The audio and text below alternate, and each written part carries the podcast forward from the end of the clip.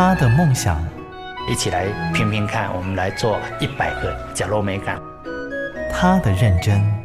我其实我最珍惜的是现在当下的每一分每一刻每一秒。如果你愿意这样去看待你的那个生命历程，你要去实践梦想是一件不难的事情。他们的故事，台湾幸福进行曲每月精选。本节目由美律实业赞助，古典音乐台策划制播。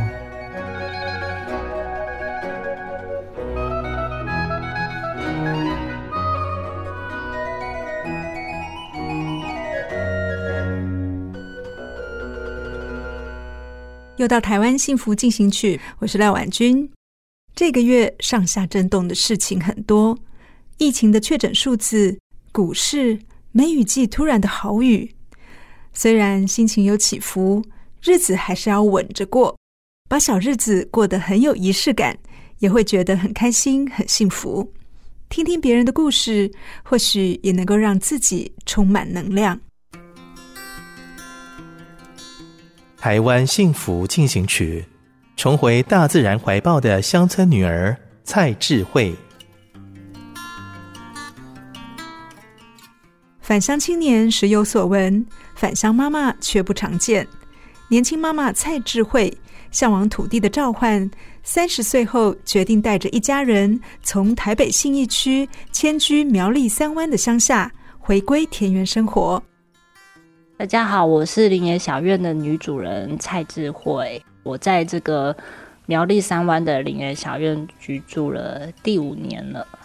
我小时候在埔里长大，然后我还蛮记得小时候的时光都是在田园里面，比如说以前会放那个泥鳅啊、鳗啊，然后甚至在田埂旁边全部都有小鱼啊、蝸牛，什么都很多。所以那时候的田园里面，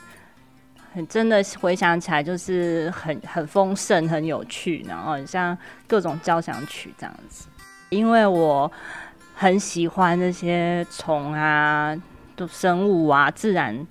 因为我们那时候没有电视，然后我们就觉得，这些动物、这些生物其实就是陪伴我们长大的一切。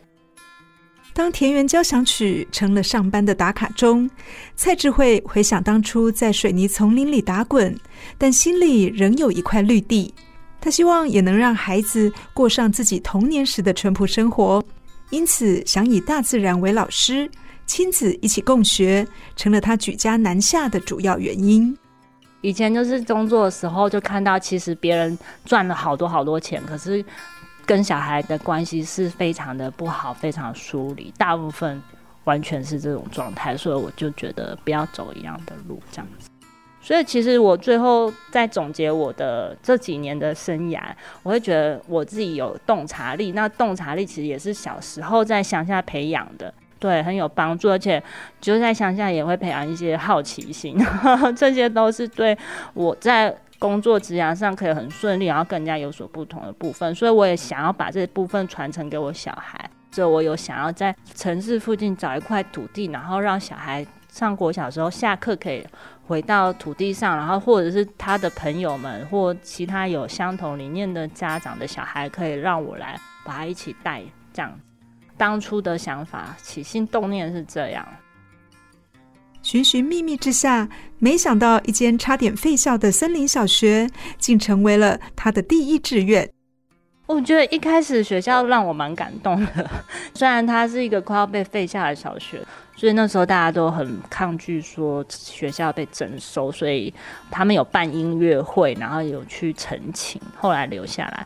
就是大坪分校，它有在诉求生态，然后木工跟食农教育，像阿公阿嬤也都会一直跟学校，就是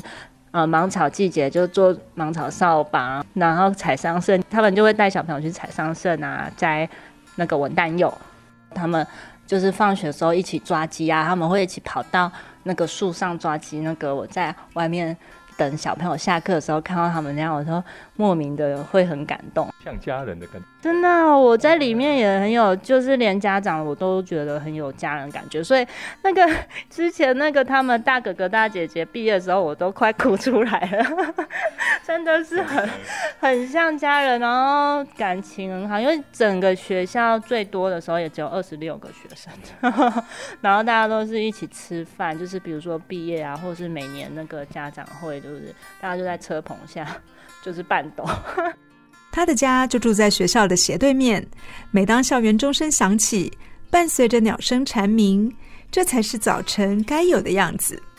一开始我女儿跟我说他们每天会跑学校的时候，我心里还有点就是不以为然，学校那么小。然后后来他就带我去走，他们跑得还蛮大的，然后就从社区绕出去，就是他们有点像那种没有围墙的学校的概念，所以我那天走得好辛苦。就是说这谁的家，谁同学的家，这些同学没错。然后他们在那个田埂上这样子走的那种风景好美哦，就是很容易触动人。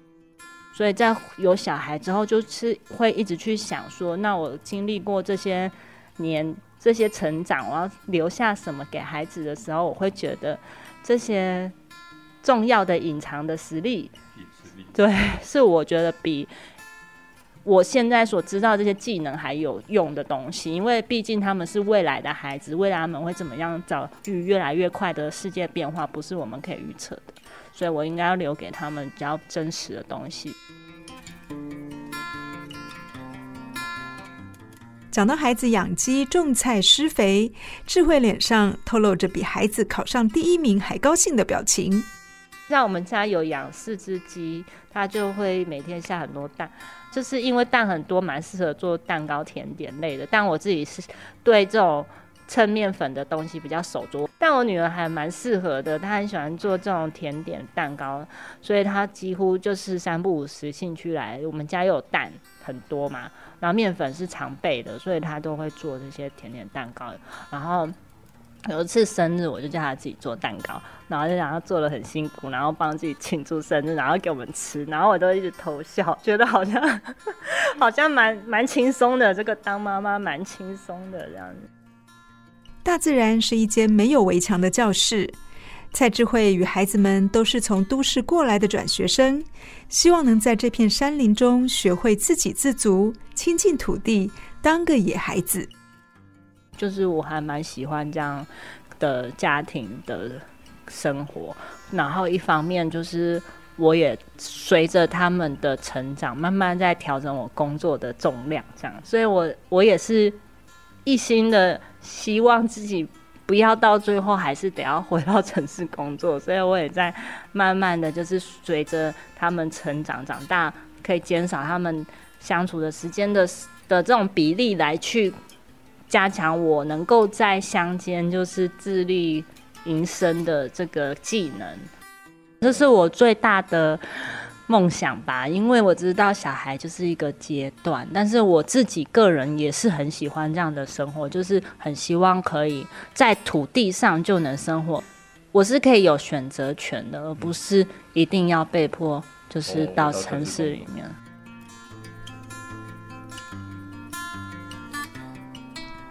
原本在台北从事房地产工作的蔡智慧，这一次成交的是位在苗栗三湾的50年红砖老屋，而买家正是他自己。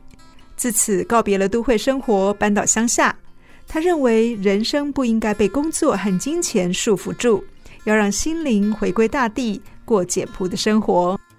这个工作室叫林野小面新屋，我又有自己整理红砖屋的经验，所以在整理红砖屋的过程中，对老屋有了一点感情。因为我有个弟弟是来这边出生的，刚好他1岁的时候，有一个邻居的爷爷就看我常常在修我的房子，后来他就说他也很喜欢动手做，那我们要盖什么他可以来盖，然后说哦，那我要包红包给他，说不用，你就找人来一起玩。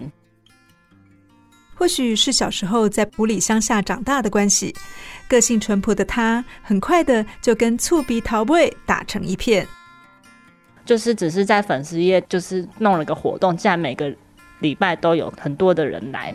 然后我们都想说那么偏乡应该不会有人来，结果每次都还蛮多人的。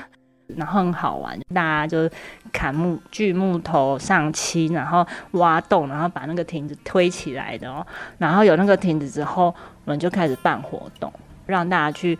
用土染衣服，就自己手缝衣服，然后用土染衣服，然后再教他怎么用土去漆墙。然后我也希望透过这样的方式，让大家不用觉得土是一种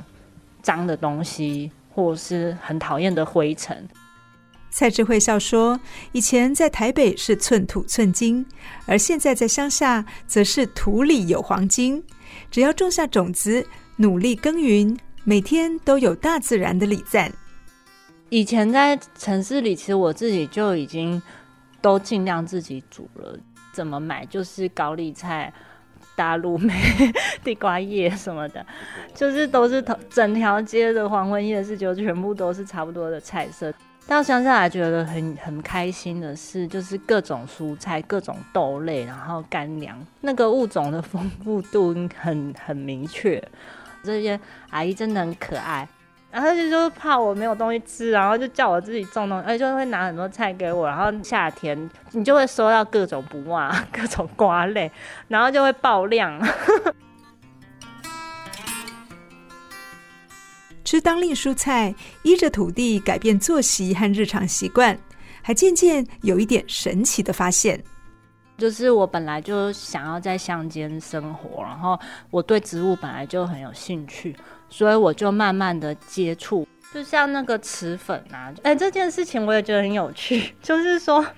我一开始也是想说，有植物性的刷牙的方式，里面就有花椒啊、补骨脂、防风这些基本的植物性的东西。然后它以前是固齿的，就是人家老人家牙齿动摇医生会开的，然后所以它有100年的历史了。现在就是没有这种东西，但我们还是喜欢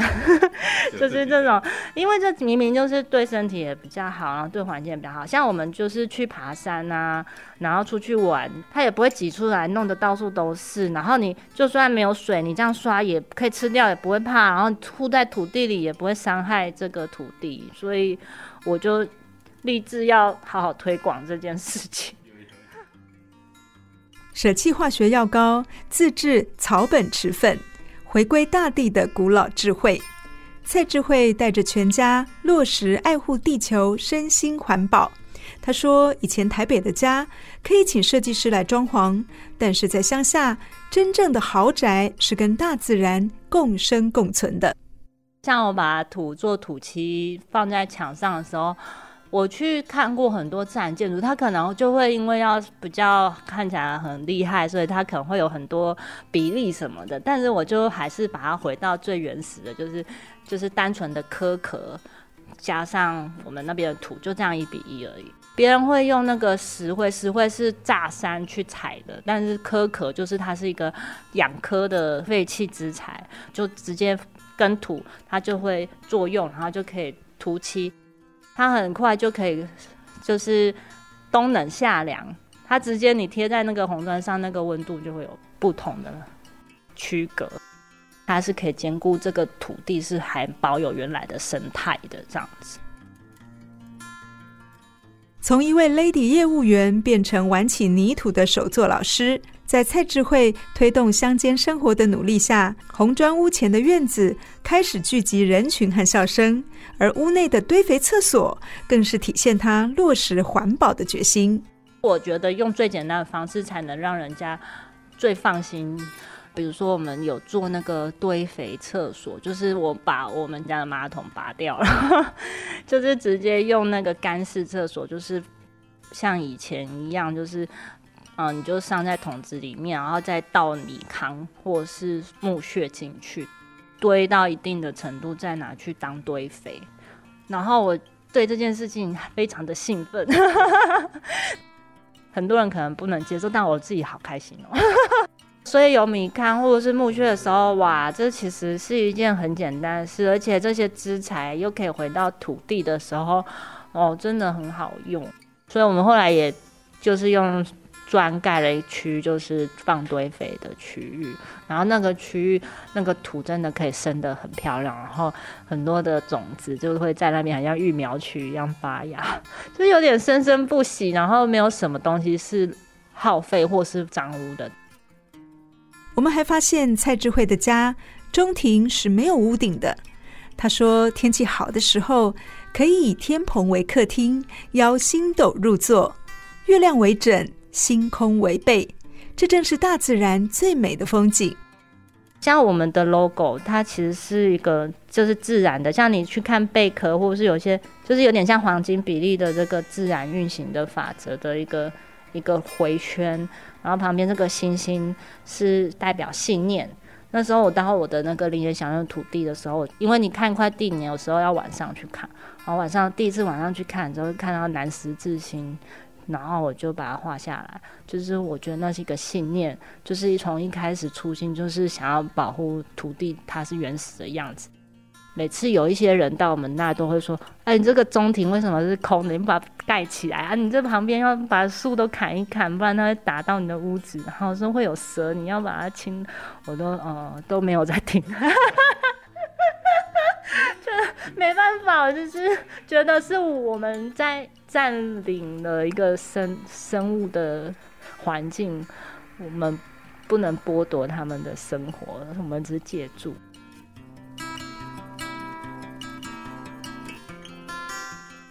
我相信对蔡智慧来说，这间老房子不只是与家人生活的场所，更是与地球共好的起家厝。我觉得自然东西其实是我们忘记怎么去利用它，但它其实很多东西都有惊人的设计。其实你就是要好好的对待这些过程，反而我觉得人类产生的那些化学有毒的，或者是那些刻意制造的，就是千古不化的那种是比较可怕的。我觉得人如果停下来去看，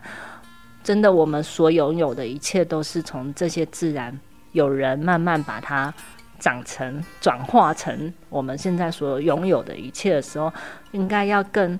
对自然产生敬意跟知道它的价值才对。没有什么东西是突然得到的，对现在拥有的一切心存感谢，感受土地的真实力量，这是林野小院蔡智慧教我们的事。